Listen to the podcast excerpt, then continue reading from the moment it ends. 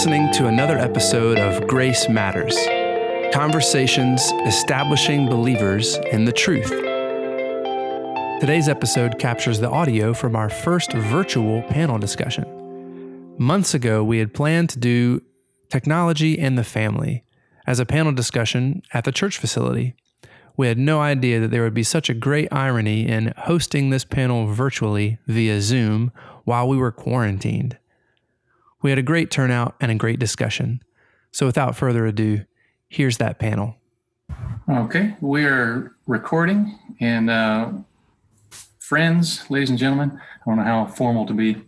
Uh, welcome tonight to Grace Grace Matters, where we uh, endeavor to hold conversations establishing believers in the truth. Tonight, uh, our conversation with the panelists, which are members of our own Grace family, uh, is a great follow up to our last Grace Matters in January, in which we talked about mental health. And one of the items that came up in the conversation is one of the things that alters or affects our mental health, and especially with boys and young men, and that is technology, especially the digital technology that we're using tonight. And this is a, first time for us um, meeting online as a panel and guests. And um, so if we're if there are any bumps in the roads, if we apologize, but be patient with us. You'll see in the chat box um, an opportunity for you to ask questions. I'll be sending those questions to our panelists in the appropriate time, either during their session or near the end. You don't have to worry about microphones; um, those are muted for you, and I recommend that you put uh, the view on speaker view, so the one who is talking will be uh, the main picture on your screen. Uh, why don't I introduce the topic with um, a verse that actually starts in the beginning, not quite Genesis 1 1, but very shortly thereafter. God tells us in Genesis 1:26 that God said, "Let us make man in our image, after our likeness, and let them have dominion over the fish of the sea and the birds of the heavens, and over the livestock, and over all the earth, and over every creeping thing that creeps on the earth." That image of dominion um, has a lot in it to unpack, and certainly it is a, a broad subject. And tonight is just an aspect of that um, subject, talking about technology and how we, as believers, as saints, as parents or grandparents, and youth, can be biblically based in our thoughts and understandings and actions dealing with technology. So before David introduces our panelists and discussion, let's go to the Lord in prayer. Father, we thank you for your son Jesus, who is our Savior, for the opportunity to use this um, just a partial demonstration of bringing uh, the earth, uh, subduing it, and having dominion over things, and using technology in a way that we pray honors you and edifies one another uh, guide us in our conversation. May it be uplifting to the, all those who hear. In Christ's name we pray. Amen. Amen. uh, so I want to introduce the folks who are serving on our panel. Uh, my name is David Calvert, uh, but I want to introduce Neal as he disappears. Uh, Neal is an elder at Grace Community Church. He's our Zoom guru for tonight, and he's also the director for Grace Matters. Uh, he's on staff with Trans World Radio, as a systems administrator. So he's working with technology to send the gospel to the ends of the earth. And I'm sure he would love to tell you more about that. Uh, Neal is married to Myra, and their four kids have undoubtedly kept them busy during this quarantine. Uh, my name is David Calvert. I'm pastor for creative arts at Grace Community Church. And I utilize technology of various kinds all week. And in this quarantine, I've used it all day. Uh, I have a Master of Arts in Christian Education and a PhD in Theology and Worship. And some of my research was in uh, the realms of technology and culture. I've been on staff at Grace for 14 years, um, and my wife, Sarah, is keeping our four kids mostly quiet so that this meeting can happen. Uh, Jeff Kelly received his master's degree in pastoral theology in 2001, and then over the next 14 years, planted two churches, one in New York State and one in Asheville. Prior to coming to Grace, he was an elder at Redeemer Community Church in Fuquay. And now Jeff Kelly is our pastor of uh, assimilation and student ministry. He's married to Leanna, and they have four kids who are going to barge in at some moment and interrupt. Right. That's the plan. And lastly, but not least, is Sarah Painter. She is wife to Jason and mother to five kids, ages 10 to 20. And as a director of local classical conversations homeschool group, she's had the opportunity to speak with hundreds of parents over the last nine years about topics concerning students, including technology. We're grateful for this panel and the, the wealth of wisdom that is at Grace Community Church. And so we hope to share some of that uh, anecdotally as we share stories, and then also thinking a little bit uh, more deeply and widely as well. So I'm going to take a stab at the philosophy of technology and the family. And so, one way to think about the way that our three panelists will kind of address things is that I'm going to take the view from the clouds. Uh, philosophy tends to kind of float around up there. Uh, and then Jeff will take a stab at the theology of technology in the family, which I think undergirds us, or at least it should be our foundation. And then Sarah will lead us to where the rubber meets the road, uh, right in the middle, uh, giving uh, application to the things that Jeff and I talk about and her perspective as a parent of such a wide range, and also working with parents of so many different kinds. So, regarding philosophy and technology in the family. First, I'm going to kind of flip it uh, because the family is primary for the flourishing of humanity. Uh, there is a clear indication of that. And I'm so glad Neal started in Genesis because I was going to do that as well. From Genesis 1, we are told to be fruitful and multiply and fill the earth and subdue it and have dominion over the fish of the sea and the birds of the heavens and every living thing that moves on the earth. That's called the creation mandate. So be fruitful and multiply. That has to do with family. Family is the way that happens. And subdue and have dominion over the earth. One of the ways that we do that is with technology. Uh, using our creative abilities given to us by the Creator, we're to fulfill this creation mandate of being fruitful, via family, having dominion, in large part through technology. So these things are very, even though they're philosophical and in the clouds, they're rooted deeply in what it means to be human and for humans to flourish.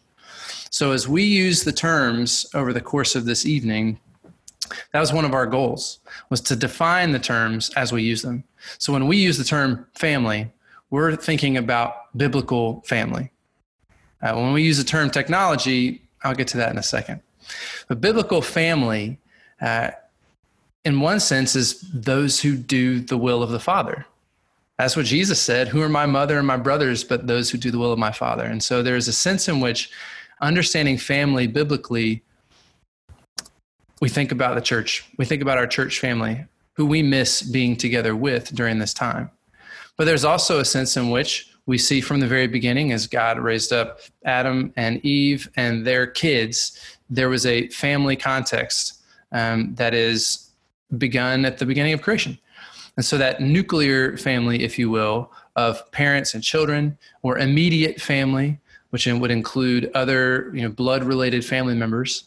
Uh, there's also a sense in which forged families are uh, in view when we talk about biblical family. Because again, think about what Jesus says Who is it that does the will of whoever that does the will of my Father? Those people are not necessarily blood related or in, in any way ethnically related. And yet, we see that there is no slave or free or Jew or Greek in Christ. We're all brothers and sisters.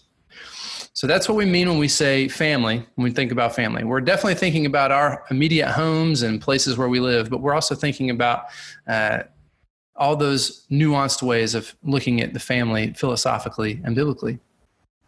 I do want to give a shout out to a resource that was very meaningful to me as I prepared for this uh, called The TechWise Family by Andy Crouch. Uh, we'll be sharing some resources later that include um, the uh, links to some videos where he gives like an overview of this book, uh, some podcasts that he's participated in, and other people that we trust. And uh, then we'll have, of course, some more Grace Matters conversations that'll be on the podcast after this, uh, in which we'll continue to flesh these ideas out. But the TechWise family by Andy Crouch was very valuable resource for me uh, in shaping how I was thinking about some things. And it gave me some really practical challenges that we'll probably talk about later. Um, in that book, Barna research showed that family is the first answer for what forms your identity. When, when students were asked, How do you form identity? What are the main factors? Family was the first answer, but not for everyone, and often with many competing factors. But even still, it is the most prominent answer.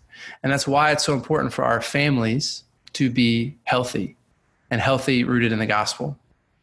So when we say family, that's what we're thinking. Here's what we mean by technology technology, and the way that we're going to use it is tools that make work better or more efficient.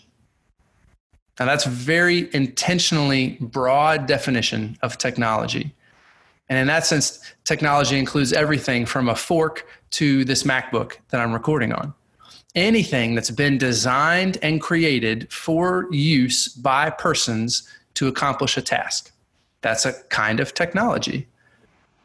And we may push on that a little bit as we go, but I want to keep it broad because then we can apply it most broadly.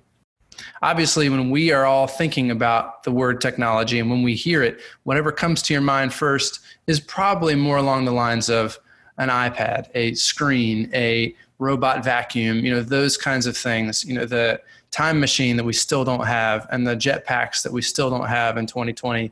Those things may come to your mind when you think about technology, but I want to broaden it a little bit to any tools that we would use to make work better or more efficient is the proper use of technology. There are three pairs of questions that I want to propose that I think are very helpful for understanding how, why we would use a piece of technology. So these are three philosophical questions to ask anytime you want to use a new piece of technology or introduce it into your home. These three question three pairs of questions are this. First, what is this doing for us? And what is this doing to us? What is this doing for us? And what is this doing to us? That question should and could be asked of any piece of technology that we bring into our home. So if you were going to bring in uh, a new computer, what does this do for us as a family? And then what does this do to us as a family? If you're looking to buy a new car, same questions can apply in helping us parse out the wisdom of that given piece of technology. Anytime that you are using something, it may be doing something for you, but it is always also doing something to you. Another resource that we're going to recommend and uh, have to share later is 12 Ways Your iPhone is Changing You by Tony Reinke. If you have held a smartphone for more than five minutes, your posture has changed and your interaction with that device uh, shapes the way you think about what screens are for. So, whereas my MacBook is not a touch screen, my iPad is. And so I use my iPad for certain things, but it's doing something to me. It creates in me the expectation that if I touch it, it will respond. And so when I then sit down on my MacBook to have this conversation with you, I might absentmindedly reach for the screen and touch it. I've had this Pavlovian response because the technology is doing something to me, even as it's doing something for me. The next pair of questions to ask philosophically about technology is what is gained and what is lost? So, what is gained and what is lost? With the ability to have this panel on Zoom, what is gained? The fact that anybody can dial in from anywhere. And if you turn your video off, you can be in your sweats and no one's going to care. If you turn your audio off, you can hold your toddler like I might have had to do. So it's definitely gaining something, but what is lost? I think all of us can answer that question pretty easily. We've lost the ability to read the room, as it were. We've lost the uh, interaction of seeing faces, of physical presence. So, with every piece of technology that we use, something is gained and something is lost. So, those are important philosophical questions to ask. The last pair of questions to ask is why this and not that? Why this and not that? That question is kind of wrapped up in the previous questions as well, but sometimes it can help make the final decision about whether or not to use something. Why a Samsung phone and not an iPhone? That may seem like a silly question. Maybe you answer it in terms of one is cheaper than the other. But as Sarah actually indicates in one of her documents we'll share later, there's other reasons why you would maybe choose this over that. But we have to ask that question of if we're going to introduce a piece of technology into our home or into our lives, why this and not that? So, with those three pairs of questions, hopefully helping frame up in your mind this discussion, uh, we'll move towards the theology behind technology and the family. Because the way we answer those questions is informed by almost completely, at least mostly by our theology.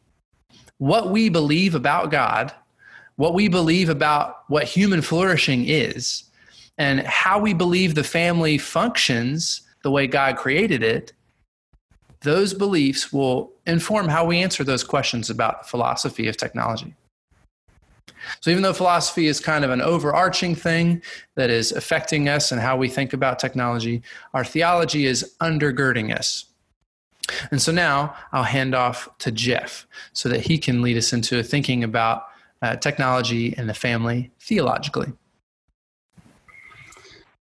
All right. Thanks, David. I appreciate that. Um, in the next few minutes, I'd like to uh, lay the theological groundwork to help us understand the nature of our hearts. All right, so specifically, I want to show how, in spite of God's best work in us in salvation, we're still not yet perfected. This has nothing to do with the quality of Jesus' work on the cross, um, but it speaks more to the nature of his work. And so, um, in spite of all that he did for us, we, it still demands in us a vigilant posture in regard to um, aspects of life. So, pushing in on that, um, how essential is it for us as parents? Um, uh, it, it, it is essential for us as parents to understand that while there's uh, evil in the world, there is um, a more powerfully corrupt heart that's inside uh, your child that's bent on seeking pleasure. And so, um, we want to look at scripture in terms of this. So, for the next uh, 10 to 13 minutes, I want to go through this, and then, um, uh, you know, if there's questions at the end, we can go through it. But I want to I want to ask a few questions here, or at least give you um, a few statements that parents often say about their children that uh, we have to say does it measure up against scripture. Uh, the first one is, um, I can trust my child. I know he wouldn't do that, right? Or number two, I don't want to force my beliefs on them. I want my children to find their own way. Or thirdly, I don't want to be overbearing to my children and set too many rules and regulations that would just push them away further. So now let's look at the um, theological framework of this. And then we'll look at those questions or those statements again at the end. Jeremiah 17 9 says this The heart is deceitful above all things and desperately sick who can understand it? Jeremiah is writing in the context of Israel or Judah's sin. In verse 1 of chapter 17, it says this The sin of Judah is written with a pen of iron, with a point of diamond. It is engraved on the tablet of their heart. Why does Jeremiah use terminology such as iron and diamond? Because it points to the permanence of sin which cannot be erased. I need to use that when I'm talking to my son Judah. I need to use that passage. That's a good one. It's that context in which Jeremiah makes this incredible statement that says, you know, the heart is deceitful above all things and desperately sick. Who can understand it? So when the Old Testament uses the word heart, he's not they're, they're not really oftentimes and many times not talking about the physical heart. They're talking about the seat of man's thinking and action. They're also talking about the seat of emotions. So it's in that backdrop to the condition of our thoughts and emotions that at best they are deceitful and desperately sick. So the serious nature is found um, in Jeremiah when he says in verse 10, I, the Lord, search the heart and test the mind. So, why does the Lord search the heart? Why does he test the mind? To give to every man according to his ways and according to the fruit of his deeds. So, this is written in the context of judgment. So, we understand the Bible to teach that the condition of all men is rooted in the fallen nature or a bent toward sin. Now, the good news is that God spoke to Israel through Ezekiel, and Ezekiel had these words to say Ezekiel 36, 26. He says, I will give you a new heart, and I will put a new spirit in you. I will remove from you your heart of stone and give you a heart of flesh. This new heart or heart of flesh is given to us as salvation and is a heart that now can respond to the Holy Spirit, which is an awesome thing. That's the good news. So when we look at this, the bad news is, though, if there is bad news, um, is that the heart is yet not perfected. And that's the reality. Our hearts can still be influenced by sin, and that deceitful nature of our flesh is still very active. So, we're going to talk about this in terms of the nature of the flesh. All right, so what is our fleshly heart? What is uh, what are we made up of? Okay, we are not yet perfected. We still have remnants of this deceitful heart in us. And so let's look at three things the components of the flesh, the character of the flesh, and the activity of the flesh. All right, so I'm going to go quick. I'm going to give you a lot of scripture here, but follow my thinking. All right, write down these references, go back, read them, understand them better on your own. I'm just going to fly through this real quickly. All right, so I only got a few minutes. What are the components of the flesh? All right, Ephesians chapter 2 characterizes the man uh, prior to salvation. It says, And you were dead in the trespasses and sins in which you once walked.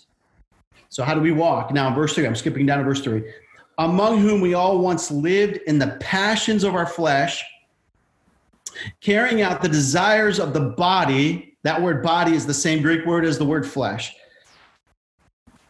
And the mind. So we see three different things here. We see desires, we see passions, and we see the mind. Right, characterized with the flesh. So passions would be feelings or emotions. Desires would be a will, a volitional will. And of course, the mind. Uh, Romans 8, verses 6 and 7 says this For to set the mind on the flesh is death, but to set the mind on the spirit is life and peace. So to set the mind on the f- flesh is death. We can still have that fleshly mind. Now, pointing to the truth that the flesh can control the mind, therefore it has a mind.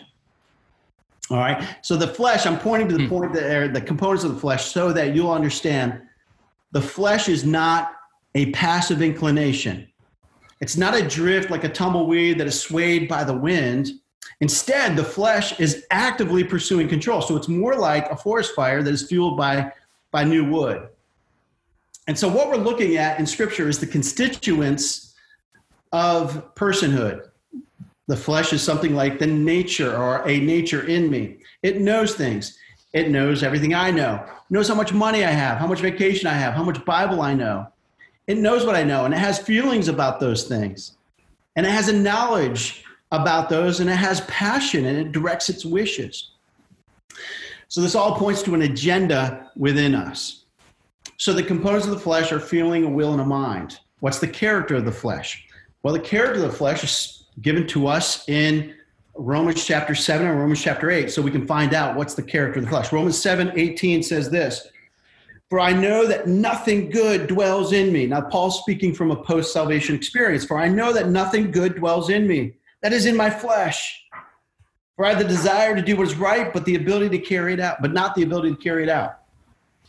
So Paul says very emphatically, in my flesh dwells no good thing. Now, that's not the whole part of Paul. Now that he's redeemed, he can still respond to the Holy Spirit, but in his fleshly part, he can still feel that sway.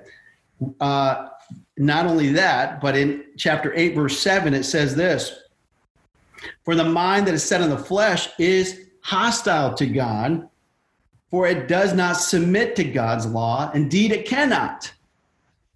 So here we have um, this idea that it doesn't submit to God's law. Um, it's hostile to God and the flesh is no good. So think about this. There's a part of you that cannot be redeemed, cannot be cured, cannot be cleaned up. It'll never be influenced in a good way. It'll never urge you to do the right thing. You say, how can this be? Why do clouds move and, shape? Uh, clouds move in the sky and they, they take new shape in the sky.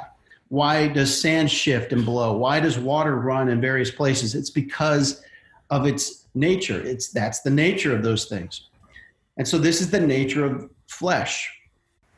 And so this is helpful to understand in terms of our sanctification that along with our own dedication and passion for God, which I hope is there, there is something in me that never changes that's contrary to God.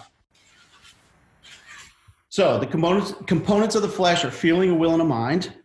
The character of the flesh is that it's no good, it's hostile to God, and it does not submit to God's law. Now, because of this, we see the activity of the flesh. What is the activity of the flesh? Well, prior to salvation, it's summed up this way in Romans 6, verse 17. But thanks be to God that you who were once slaves of sin have become obedient to the from the heart to the standard of teaching to which you were committed. We were slaves to sin.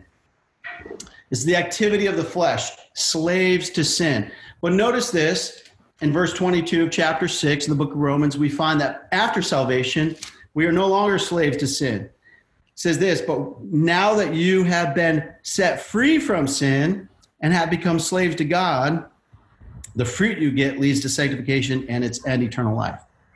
All right. Before we were saved, we were slaves. We were totally depraved. All right. People then place their faith in Jesus Christ and they've been liberated from sin's uh, dominion. It's been dethroned. It used to reign. I was its slave, but now it's dethroned. All right, so this is awesome because how does it manifest itself, right? So when you go to church on Sunday and you listen to a song that you like, maybe you hear a really good rendition of Amazing Grace, for example, your heart swells, right? You have this affection for eternal things. And how do you account for that, right? How does that happen? It's because the flesh that is opposed to this is no longer in the dominant position. You've been set free from that. Now you can worship God. Now you can respond to the Holy Spirit. So, real quickly, uh, Romans chapter 7, verse 21. Paul says this So I find a law, there to be a law, that when I want to do right, evil lies close at hand. Now, think about that. Law, right? The law of gravity is unchangeable, it's fixed. Laws are stiff, they're gnarly things, they're difficult to do anything about, right? So Paul says, I would do good. Evil's right there present with me. And so uh, so we know that, that when i want to do right there is something also there with me that doesn't want to do right all right? So flesh is not neutral. All right so we're almost done here but i want to give it a few more minutes. At the moment think about this. At the moment you're ready to witness to someone evil's present with you right? You you want to go up and you want to witness to somebody and you think well that person's too sophisticated. Maybe they're smarter than me. Ah, i don't want to bother them. Right evil's present there with you. Whether you've been saved five years or 50 years it doesn't matter. Your flesh is right there nudging you to act contrary to the will of god. This is why it's difficult to pray. This is why it's difficult to submit to preaching. This is why we're more inclined to surf the internet than to read our bibles and this is so liberating. You end up identifying yourself in terms of your flesh when you don't have to do that, right? Perpetual state of feeling utterly defeated, forget about it. We just have to understand the flesh. First Peter chapter 1 verses 13 through 15, Peter calls it a campaign against you, the spirit. Your flesh is on a campaign. So, so we're not dealing with children who are just kind of passively receiving information. No, there's something inside of them that responds to evil. So, how do we deal with this, right? As a spiritual person. Well, I'm going to give you an illustration here, all right? That of you've all watched nature shows. Nature shows are great, but you've seen the ones with the two little bears out there in the in the in the weeds and they're frolicking around, they're jumping on each other, and they're having fun. It's a great little scene of peace and joy and the sun shining. But then the, pan, the camera pans up and you see this mother bear standing there who's vigilant, watching. What's she watching for? She's got her huge claws and her huge teeth uh, uh, out there. She's alert with her head up. Why? Because she's been around the block. She expects danger. She knows what to look for, and she knows how to avoid it. Now, an immature Christian, like an immature cub, can live like those two little cubs and, and frolic around and think, eh, you know what, this is all great. But then we as parents come along and we say, no, no, no, no, no. We know. We know there's danger ahead. And we do well, we do well to come around our children.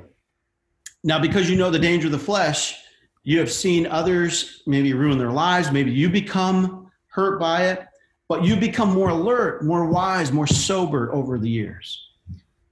And you go to venues of the world, you may enjoy certain lawful things, but there is so much more that wears you down. All right, I'm gonna I'm gonna end with this little Old Testament illustration. There was one man in the Bible, not not just one man, but there is one story of a man in the Bible who did not restrain evil in his kids, and it cost Israel dearly. Hmm. And I will say this: um, if you go to First Samuel, just read on your own, but First Samuel talks about Eli and his sons Hophni and Phineas. These two boys were evil. They were profaning the, the, the worship of God. They were stealing um, sacrifices. They were sleeping with women at the, at the tabernacle, at the worship site. And they were deplorable. And Eli didn't do anything about it. And God rebukes them and says very clearly, and, and chapter 3, verse 13, he says, I'm bringing this upon you because you did not restrain your sons from evil. Did not restrain your sons from evil. Hmm. All right, so we as parents have the responsibility to restrain our kids from evil. Now you say this I can trust my child, I know he will never do that. All right. So we put them in the way of temptation unwittingly.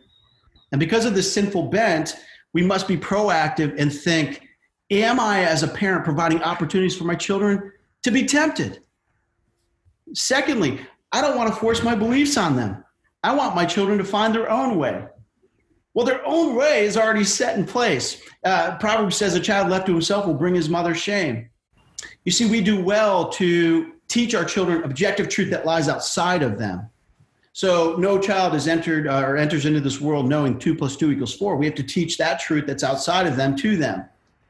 So we do well to teach objective truth that lies outside of our children to them, such as Jesus is God. The third statement I hear is I don't want to be overbearing to my children and set too many rules and regulations. That'll just push them further away. You're right. Their bent is already to go their own way, leaving them without restraint. When leaving them without restraint just gets them there faster, of course. Hmm. Realize this rules and regulations do not a Christian make. We know that. But we use regulations to protect them from harm, much like guardrails on a highway. So we have all of this biblical data, which is just spewed out there, yeah, and uh, and a wealth more, you know, of biblical data that suggests that our children are not passive and just kind of, you know, bent toward good. Their hearts are deceitful. They're sick. They need to be saved. But even in their best state, um, they're tempted and they're going to follow uh, sin. And so we have to do well as parents to to watch over and protect them. So I want to set that stage for Sarah because Sarah's going to yeah. come in and just blow the whole thing up. All right? With all these That's rules really, and regulations. So, so I, I really appreciate those three the responses to those three questions that you mentioned to open and to close, um, because the answer, the way you answer them, depends on a biblical anthropology. Mm. And that's really similar to issues we had in the previous Grace Matters panel about mental health is yeah. what does it mean to be a human? Mm. and that means to be made in God's image, but then to, as you unpacked, you know, from both the Old and New Testaments, it means to also struggle with a heart that is deceitful uh, before it's made alive in Christ. And even then, we still have this body of death that we're not delivered from quite yet. You know, like so yeah. that's so important to have a full a full biblical anthropology to then parent well. Yeah. Um, because the way that the, the secular anthropology would answer those three questions very differently, right? Yeah. yeah. Like I, you know, I don't want to give my kid too many rules or regulations. You know, a secular anthropology is going to respond to that in one way, and a biblical anthropology responds, as you mentioned, from Proverbs. Um, and so that's that was really great to to give us that undergirding. And I also appreciate that you used the mama bear illustration to transition into Sarah. Yeah. so, so now that we uh, hand off to Sarah, you know, what are ways that you have seen um, parents with struggling with these same things, um, struggling to unpack what it means to be a parent um, with regard to technology in the home? How does the rubber meet the road um, from your perspective? Well, I think I mean, there's so many things. I, I, literally took a page of notes between the two of you. So honestly, I think one of the things that you guys mentioned that's really the most critical is when you come at this from a biblical worldview and you really think about what's best for your family from that viewpoint because you know if you don't stay strong in that then you can turn left you can turn right you can look at the next shiny thing. You'll make excuses. You'll say well if they don't if they don't if they're not on their ipads when they graduate they won't know how to do technology which technology changes so quickly that you know there's so many absurd things about that. But i think the thing for me this is a really big deal for me technology and staying ahead of technology with my kids because jason and i do enjoy technology we don't come at it from you know, a perspective of you shouldn't use technology, we don't like technology. It's almost like we're the opposite. Like we really enjoy technology, so we want to make sure we're on top of it. We want to make sure that we understand technology so that our kids are not smarter than we are. So I think one of the things you had a lot of really good um, things like, you know, what is this doing to us? What is this doing for us? I think all of that is important. And I you know, I hesitate to give in any time I talk to parents, you know, as I've matured. Now, if you asked me when I had one kid, I always said that the Lord knew what he was doing. That's why he gave me five kids because when I just had Kinsey, I thought I knew what I was doing. I was an amazing parent. I knew nothing. Okay. I just had a freakishly compliant child as the first child, bait child. Okay. And mm. some of us need a lot of children to learn that we don't know anything. And some of you get along with just a couple kids and you figure out that you don't know anything. I'm a slow learner. I got five kids. So, having said all that, I really feel like it is absolutely positively the job of the parent to manage the technology 100%. I feel like it it really does stink, honestly. I have a lot of discussions with my children about technology but the reality is, when you're saying yes to technology, you're saying no to something else. Yep. So, just things that I notice in my own house and observations. When I allow my children to have endless amounts of technology, it does make my life easier. There's less fighting. Okay, children are occupied. But the reality is, is that what are we doing? Like, are we working on our sin nature during that time? No we're just feeding ourselves. We're just sitting in the corner, just gobbling up ourselves. And so, yes, is it more difficult? I homeschool. So my kids are with me all the time. Now, I know a lot of you don't homeschool, so you know now what it's like to be with your kids all the time, or maybe in the summer you're used to that. But my kids are with me all the time. So, having said that, yeah, it would be easier to let my kids zone out on that kind of stuff. But the reality is, is we've got to figure out how to get along. We've got to figure out what is it that's causing the fights? What is causing the issues? And we've got to balance that in our lives. We've got to figure out is this a time when it's okay to use the technology and not kid ourselves that they're doing something amazing? I mean, literally, I call it an electronic babysitter. I'm just going to call it what it is. But is this an okay time for this? or is this too much? And I'll tell you, a lot of people I can see that are participants already have teenagers. And you have a small window of time with your kids where you can instruct and then you just turn to influence.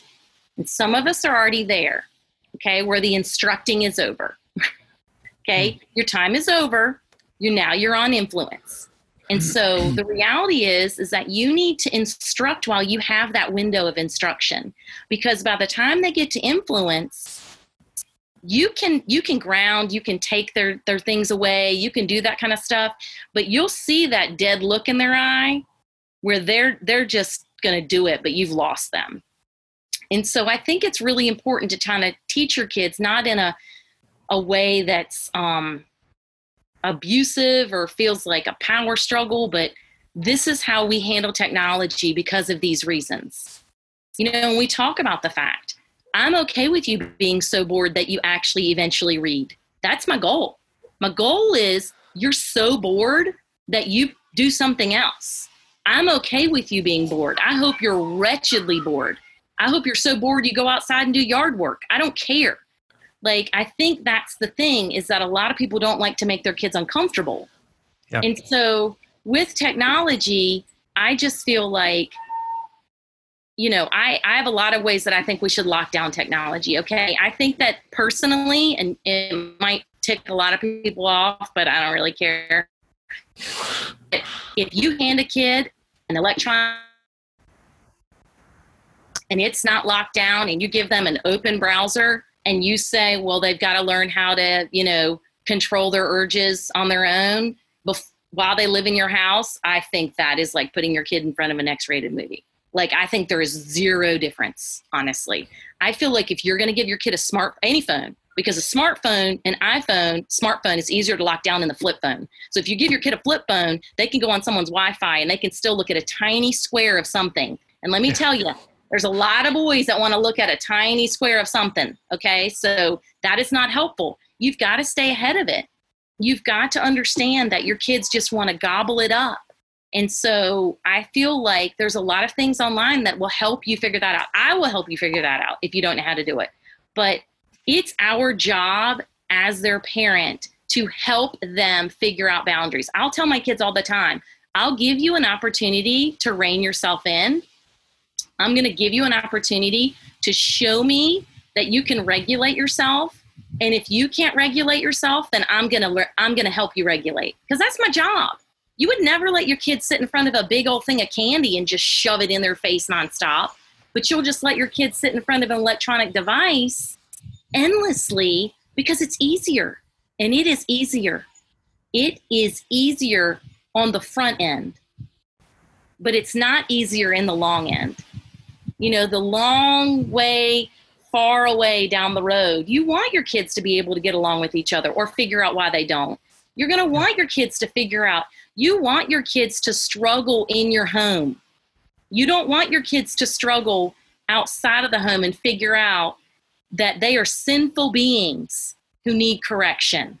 You want that to happen in your house.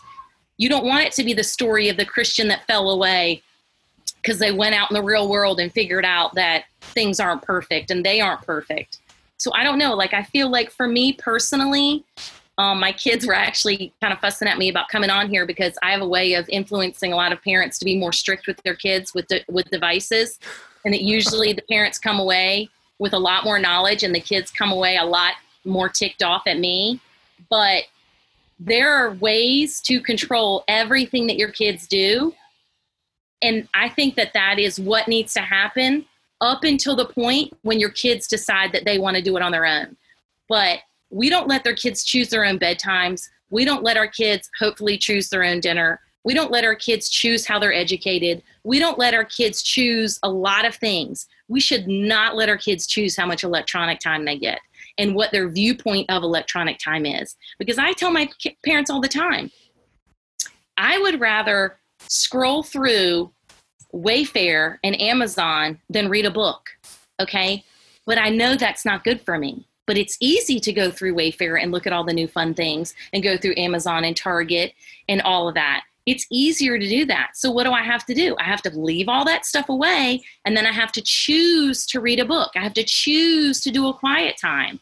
It's not any easier for parents. We can't be sitting there on our phones going, You need to get off your device. Like, what are we doing? We've got a model. Um, there's a couple people that I read that are a little bit crazy, so I, I, I don't. But anyway, the Pearls, they read they wrote a book called um, Jumping Ship, but it talks about Christianity and it talks about um, they're kind of crazy, so just keep take that with a grain of salt. But um, but they have a lot of great points, and their point one of their points is is that you have to show your kids Christianity is fun. Like right now, Jason's in there playing a game with our kids. You can't tell your kids to get off of technology and give them nothing to do. Okay, you have to engage with your children. You can't watch TV and tell your kids to get off of technology. Like you have to be a part of their upbringing. So if you're yelling at your kids to choose something else and they're struggling, help them. Be a part of their life. You can't just say, "Don't play that game while I'm on my phone." So, I don't know, like I have 50 soapboxes about technology, so this was just well, there, the there are two things there are two things that we had talked about when we had our conversation a couple months ago. Um, right. That kind of defining what it means to trust your kids. I think that'd be really interesting in light of how Jeff just set the foundation yeah. theologically. And then unpacking what accountability might mean between parent and child. So right. how would you define what it means to trust your, you know, younger kids? So go through the spectrum. Like you've got okay. 10 to 20. So what does it mean to trust your 10 year olds and what does it mean to trust your 20 year old and then what does accountability look like for the spectrum as well well i would say what i try to tell my kids and one of the things that i use is like covenant eyes i use that it's mm-hmm. a browser well my covenant eyes report actually goes to my friend in michigan like i model from my kids that accountability never ends Okay, accountability is not a parent child thing, it is a Christian Christian thing. So we always should have accountability in everything that we do. We should have someone. Now I know that is um, there are Christians that do not believe in that at all. I'm not that Christian. I do believe in accountability. I believe that you have to have someone to keep you accountable. And so I tell my kids until you have that person in your life, I'm that person. God has created me to be your parent and you know your dad to be your parent we are in that place of accountability as far as trust my kids i mean honestly if there was a, a, a spectrum i'm more on the my kids did it spectrum than my kids didn't do it spectrum i'm more like oh you, yeah you did it but i will tell you that the lord is very faithful and he does give me inklings when things are not right. Um, he does, the hmm. Holy Spirit is very there. And I will, even if I have things locked down, even if I have things, you put your phone here and we have this and we have that, it doesn't matter. Satan is crafty. He'll help your kids figure out all the ways around that. But trust to me, I tell my kids all the time, I mean, it's so much of what Jeff said. Satan is alive. Your flesh is against you. I am not doing this because I think that you're a sack of crap. I'm doing this because I'm trying to help you understand that the fight is not against you. Okay? The fight is it is spiritual. You know, Satan wants to, you know, steer you wrong. And that is the fight. And it's yeah. not mom against child as much as it is mom and child against Satan. And hmm. so mm. we have to set ourselves up for success, but we have an ongoing daily conversation about electronics and, and time limits and boundaries and all of that every day. Is it exhausting? It is. Sometimes do I wish I was the parent that just sat in the corner and let my kids just gobble it up? Yeah, but the reality is, is my kids have come back to me. Um, Kerrigan will probably never admit this to any of you, but she came back to me because she didn't get social media until she was 16. She got Instagram. And she came back to me and she said, Thanks for not letting me get Instagram when I was in middle school and I didn't know who I was. Because everyone else's perception of me would have been that person that I am no longer. And I think with a lot of technology, it's like that. And these hmm. kids put off a persona that is not them. Um, it is one of the reasons why, you know, why we personally choose to homeschool is because I think middle school years are wretched and kids don't know who they are. And yeah. I think, as you said, David, family being the source of really the the grounding of who we are and the and the Yep. first like thing is that you know social media and electronics and all of that you have to put all of that through that conduit and i don't ever want my kids to view themselves through that lens their Mhm. lens needs to be through god's eyes and our family and how we have um, you know formed that and so um, i think that we all need to keep that in consideration. What what is the influence that your kids are getting even when you don't really recognize it? So i mean social media is like we said there's going to be like 50 tangents to this conversation and social media Right. is a huge chunk of that. But i Yeah. think first and foremost husband and wife need to come together and figure out what is our vision for our family with electronics period. Mm-hmm. Yep. what is our vision? What do we want for our family? What does that look like and then from the husband and wife that trickles downward because you can't do Yeah. it. If you try to do it separately oh my word they'll attack you like a daggone general okay? Yeah. husband and wife come together figure out what that looks like and then hold to that vision of locking it down. How many hours? What apps do you get? Do you have to ask permission? Do you have to because i will tell you all the different ways to lock that down Mm. and david's going to send out a document with some things that i personally use but there's tons of other ways on the internet but um, anyway did i answer your questions david i'm sorry this Yeah. is a big deal for me No, that's fine. Uh, and so we'll move now into our time of question and answer. And we have a few that have come in already, and Neal will help uh, ask those. But if you have any questions, folks who are watching, please type those in so that Neal can get those and throw them out to us. Anything that we don't get to in the next 10, 15 minutes, we will um, answer over podcast. So I'll probably follow up with Jeff and pick his brain some more on the theology. I'll bug Sarah to give me some more stories about her kids so we can embarrass them with.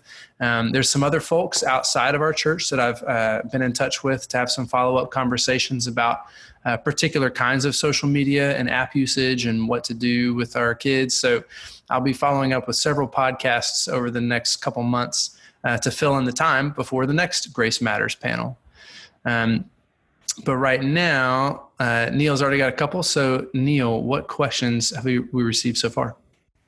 Yeah, these questions are um, mostly of a practical nature, um, so I'll open it for all of you. Um, the first one, since Jeff, you kind of see a lot of the youth each and every week as you minister to them, and and um, Sarah, you have a list of very practical resources. One of the movements uh, of the last year or two that has, has really caught on, especially with young boys, is something like Fortnite, online gaming in general, but Fortnite uh, specifically. Um, c- can you talk towards that? um, in particular or gaming in general? Well, so I'm a huge nerd and have been gaming since 88 when I got a Nintendo entertainment system. And so my time over the years, like I've, I continue to game. I have an Xbox and squeeze in time when I can.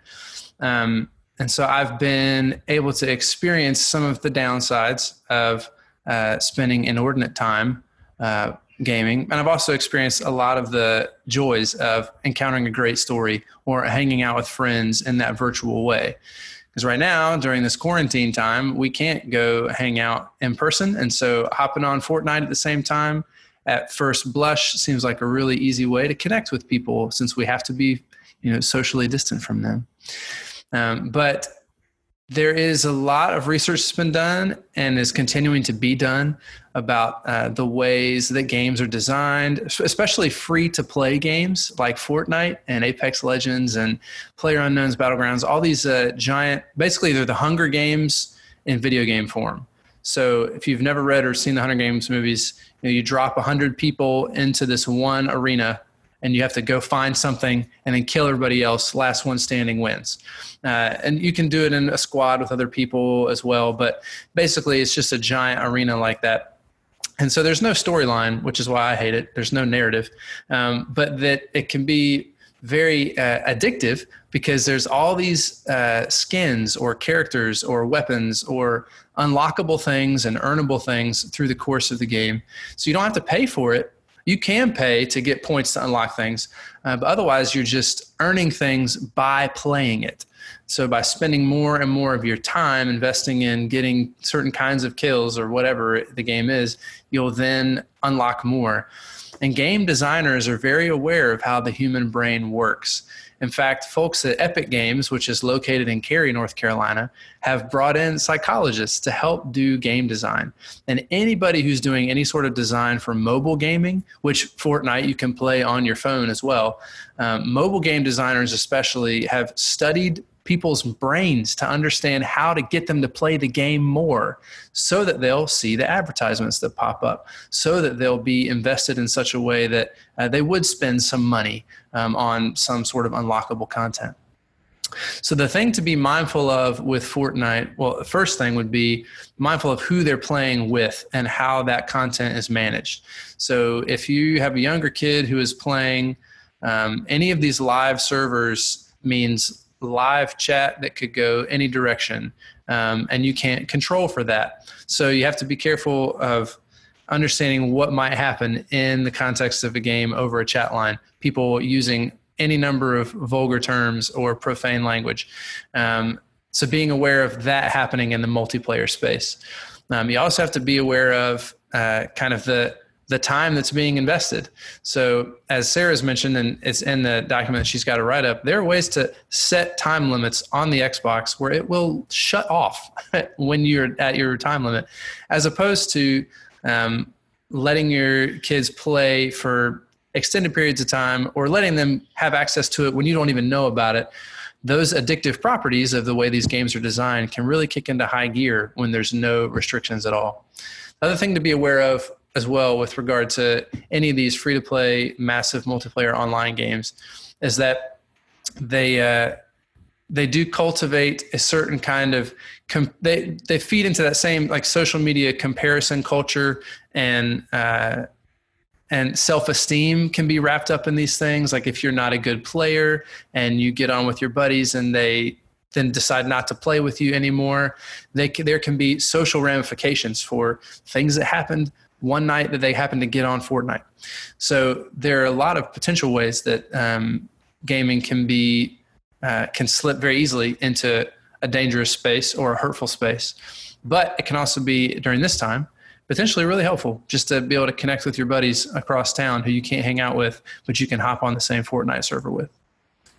I'll jump in. I'll say a couple things. Um, uh, and this one is an anecdotal story. So it's uh, I had a conversation with one of the developers of the game, uh, Fortnite, and uh, who's now Christian. And I asked him if he'd allow his son to play that game, and his immediate reaction was absolutely not. And I was kind of shocked by that.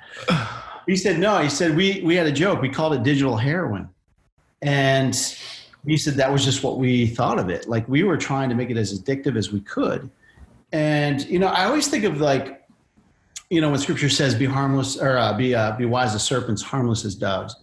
Um, the idea that we're always searching for, okay, it's it may be acceptable. Like there's a lot of acceptable things, um, but are we proving things that are excellent? Like are those things going to help us run the race? Mm-hmm. So I guess the question would be, you know, for for a parent would be, is this going to help my son or my daughter um, draw near to Christ? You know and that may not be an easy question to answer but it's a good question to ask you know i mean yep. like that's a better yep. question than you know other questions we could ask i mean is, is this going to make them more holy or at least is this going to bend them toward a righteous behavior and and I, i'm not here to say yes or no on that i'm just saying you know because my kids don't ask to play fortnite so it's easy for me um, yeah. I don't have to think about it. If they did, I would have to wrestle through it. But um, and I don't even know what my answer would be to be honest with you.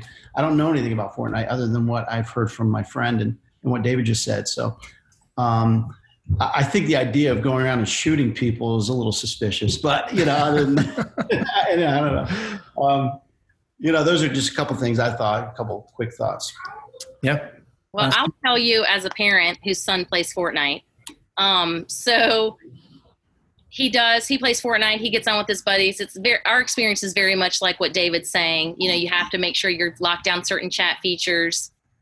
You know we we limit the time. Um, to me it's it's similar to watching a movie. I mean from the brain perspective of it I, it's probably true. And I don't disagree that if it probably shouldn't happen, but it does. And Jason grew up playing all that kind of stuff too. There's a bunch of teenagers at my daggone door. Y'all need to move away.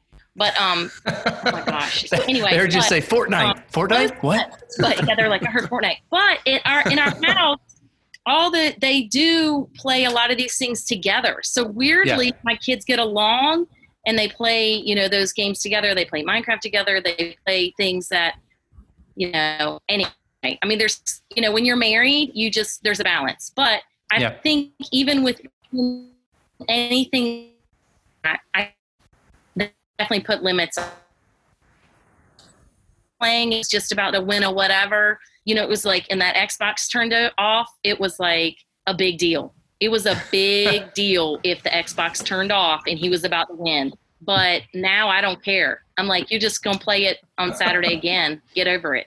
So I think that I don't think that there's ever. I think your whole behavior needs to not be about one game. I guess that's the whole thing. Is your relationship and your view of technology it doesn't need to be just that Fortnite's evil, this is good. You know, it has right. to be about the whole conversation.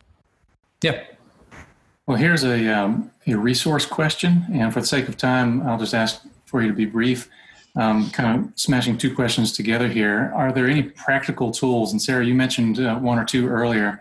Are there practical tools that you would recommend for controlling or monitoring online content. Online could be on the computer or a smartphone, and this is uh, directly related to questionable apps like Snapchat.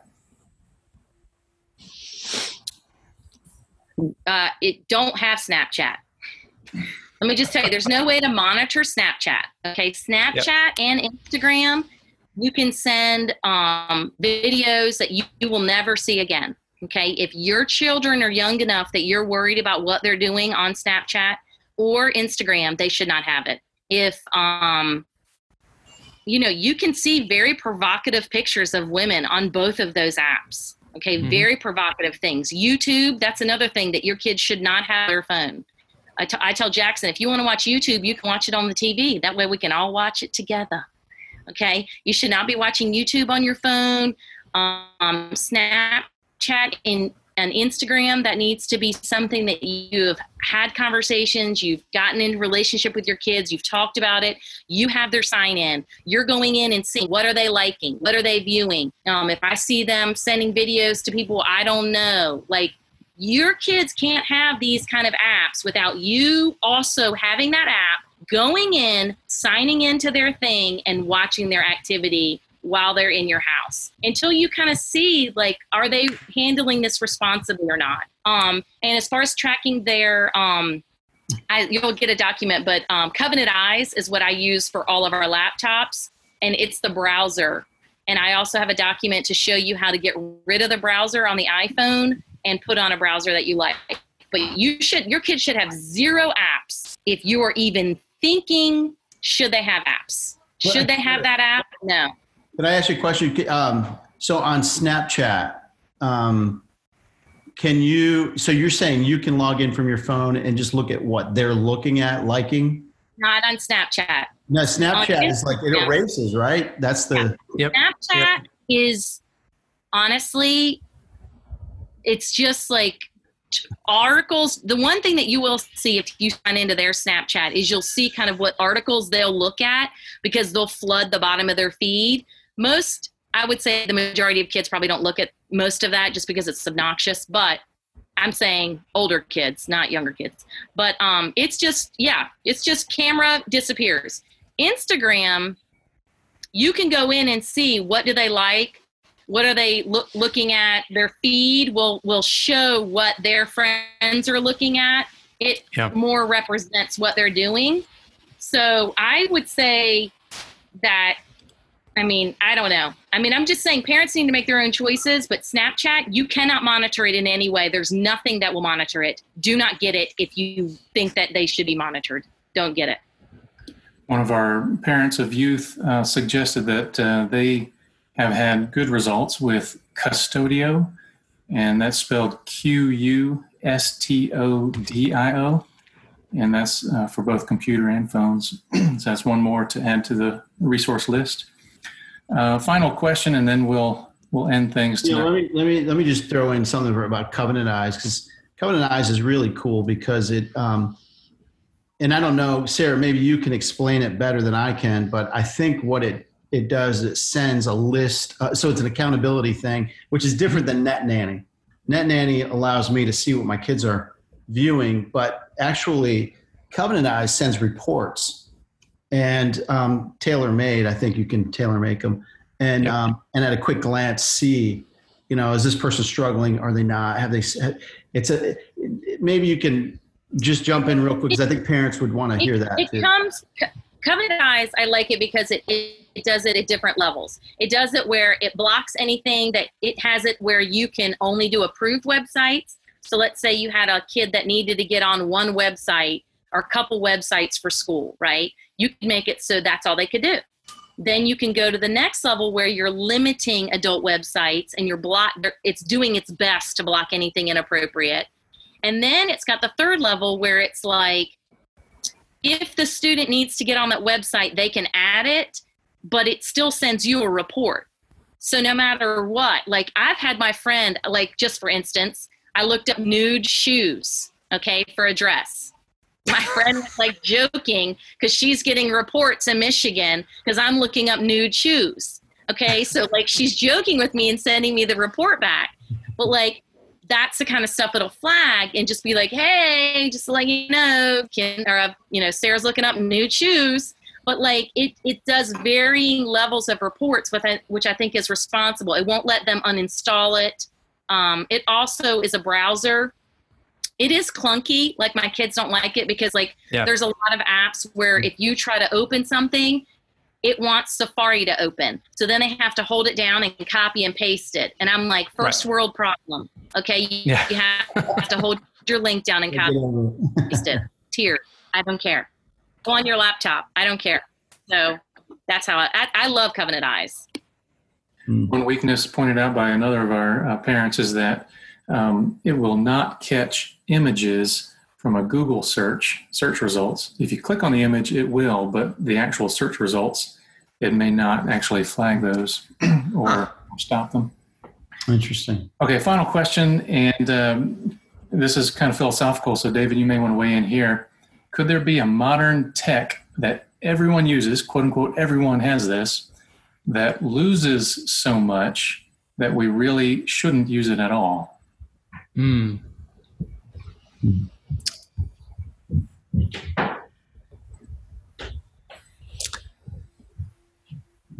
I mean, my gut reaction is yes. Uh, in the thought experiment, I'm trying to think though if there is a, if the asker had a particular piece of technology in mind, or if there's one that comes to mind. Um, because you could make a case that um, I was just reading a little bit in the TechWise family, and then I've been reading Andrew Peterson's uh, Wingfeather saga as he's been doing some read alouds over Facebook for families. And in the TechWise family, Andy Crouch makes a case for uh, how the center of the home used to be the hearth, where warmth was acquired, where that's where you met to eat together, to stay warm, to to fellowship. The, the central place of the home was cultivated in that way. And now uh, we have air conditioners and heat pumps. So there's no work involved in tending the hearth. Uh, we don't have to do anything to stay warm or stay cool other than tap a button on a screen uh, or control it on our phones. But uh, so when we when we lost the hearth as a center point of, of a home, um, so much was lost that that maybe it's worth it to dump the AC units and just convert my fireplace back to an actual fireplace, a wood burning stove. Like, um, so my mind goes to that kind of thing because I saw that illustration in the Andrew Peterson books. The, these homes that he's describing in this you know fantasy world where the, the family gathers around the hearth and they share a meal together and like I find myself longing for that as I'm reading this work of fiction because it stirs something in me that I think is part of how God has created us. And so you could probably make the case for lots of pieces of technology that so much has been lost when we honestly evaluate it that it doesn't outweigh what's been gained. Um, I do think it's a fair like that's a fair question to ask, you know, of of the way we've you know kind of wholesale adopted smartphones into our way of life after the first iPhone was invented. Um, it's a probably a fair question to ask about man maybe even certain elements of the internet uh, but yeah like we have to be constantly as parents especially and and then as as believers as individuals seeking godliness we have to be asking those questions of what is this what is gained by my usage of this and what what is lost so if I'm only using digital Bibles on my phone and not using a printed text ever, what is what is really lost by my digital consumption of the of the text to the exclusion of printed text? You, know, you could apply that question a bunch of ways. Yeah. Well, I was just going to say when I think about it, one of the areas that you know, I mean, I know I know people because you know I'm a homeschooler, so I know all lots of different people who don't do technology who keep their kids completely away from it. And, you know, there's always going to be something. There's always going to be something that you put in between you and God if you try. You know what I mean? So, like, yeah. if it's not that, it'll be something else. So, our constant right. thing has to be seeking God first above all else, whatever those things are, because hmm. you know you can get a kind of a self-righteous attitude, like, well, we don't watch TV, we don't, we don't have smartphones, and you know and then all of a sudden you've put cleaning in front of your kids like it could be anything right. um you know so but i think the main thing that i think is is people are getting back to is but for a while struggled was when i would see young people get together and not be able to carry on a conversation mm-hmm. yeah like not honestly be able to manage the back and forth and so i think parents have done better. I mean, at least the bubble my kids are in. I think parents have done well teaching their kids about boundaries, putting the phones in the middle of the table, having conversations with their own kids, teaching their kids how to get along with other people. But I think yeah. that I think that pendulum is starting to kind of swing the other way because people are aware of it now. Yeah. But I think you're right, David. I think you could make that case about television. I think you could make that case about anything but I think you got to go with whatever the Lord's leading your own family. Right. David, uh, apparently you have great communication skills because even considering the question, you've already convinced some of our parents to consider getting rid of their HVAC unit. Think about how much money you'd save not having to maintain that thing every year. All right. Um, Sarah, Jeff, David, thank you so much for um, considering the questions before us about technology, your input theologically, practically, philosophically of how to uh, be a biblically balanced approach to a family with technology. So, as we uh, sign off, uh, I want to start doing something we started in January in our, our earlier Grace Matters. That is a book giveaway, and it's only for people who join us during this live session.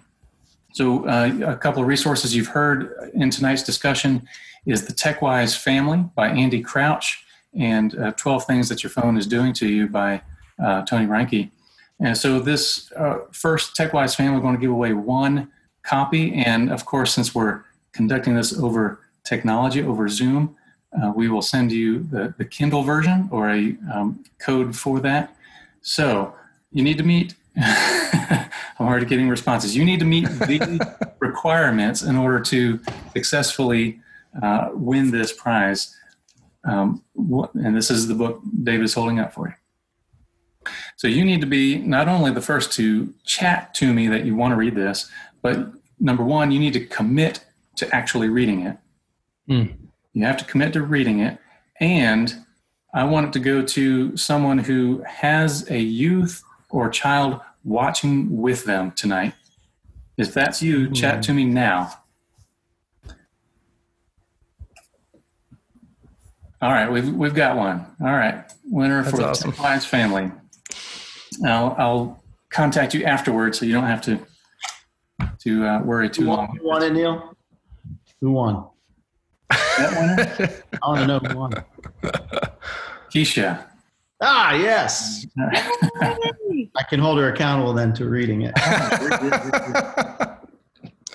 and the second book uh, by Tony Reinke, um, 12 Things That Your Phone. David keeps saying iPhone. I think that's uh, a little bit of a, a, bias towards Mac, but I think the. Maybe. Maybe. Oh, I don't know. I think, the, I think the, the title is, I thought it was t- 12 Things Your iPhone Was Doing to You. Oh, so you're you're inserting the I there, and that shows a little bit about the. I thought it was that. I own that book. It's not just I. It's it's phone, not iPhone. Just phone. Could be any phone. Otherwise, Android uh, users would be scot free. Well, Android. Yep. that's probably why they didn't worry about it. on an Android. No one. All right. Same things apply. For you need to be the first one to chat to me that you meet these requirements. First, that you commit to reading it but also you have a youth in your home who does not yet have a smartphone, but together you are planning to get one this year. Mm. If you and your youth, or if you are the youth, if you and your parent uh, are planning on getting the first smartphone for you this year, chat to me now, please. All right. Well, I see another parent's name. Does that count?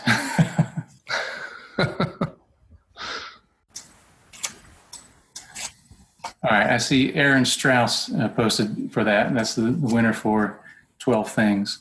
Cool. Uh, thank you again for speaking to us, for everyone participating, sending in questions, listening.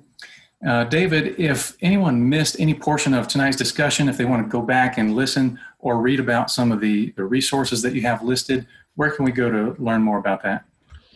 So if you go to our website and then click on uh, the sermons section, there'll be a podcasts drop down for the Grace Matters podcast. You can also find the podcast on Apple Podcasts if that's how you stream those. But through the Grace website is the primary way to find the Grace Matters page, which includes the podcast. And we'll attach this PDF of all the resources that Sarah has shared and the ones that we've been talking about so far. We'll list all those out in a PDF document that'll be attached there on the Grace website. We'll share that via Faithlife and Facebook as well once that podcast is ready. And then any follow up questions that you have, shoot them to Neal real quick before we close out, or um, email those to grace matters at graceccnc.org. And then we can follow up with those in the next few podcast episodes that we shoot.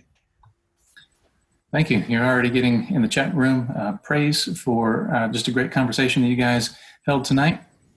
Uh, we'll leave this open for just a few minutes as people um, start ending their sessions. If you have another question you want to send over, that's fine. And uh, otherwise, let us close in prayer. Father, thank you for this discussion, for uh, being the, the foundation upon which we can have these discussions that are beneficial for us because they're beneficial because they first honor you. So I pray that all that we discussed and learned tonight and continue to um, consider over these next days and weeks and, and months about technology, that we would um, come to the question with a biblical mindset, with a, a, heart that wants to honor you. Help us to make wise decisions for us and our families and for the Grace family as a whole. Uh, Lord, we lift these things up to you and ask that you bless us as we go here from here tonight. In Christ's name we pray. Amen. Amen. If you have any further questions for any of our panelists, please take a moment to write an email to gracematters at graceccnc.org. I plan on having a follow up conversation with Sarah to get more embarrassing stories, and a follow up conversation with Jeff to talk more about the theology behind what we're doing.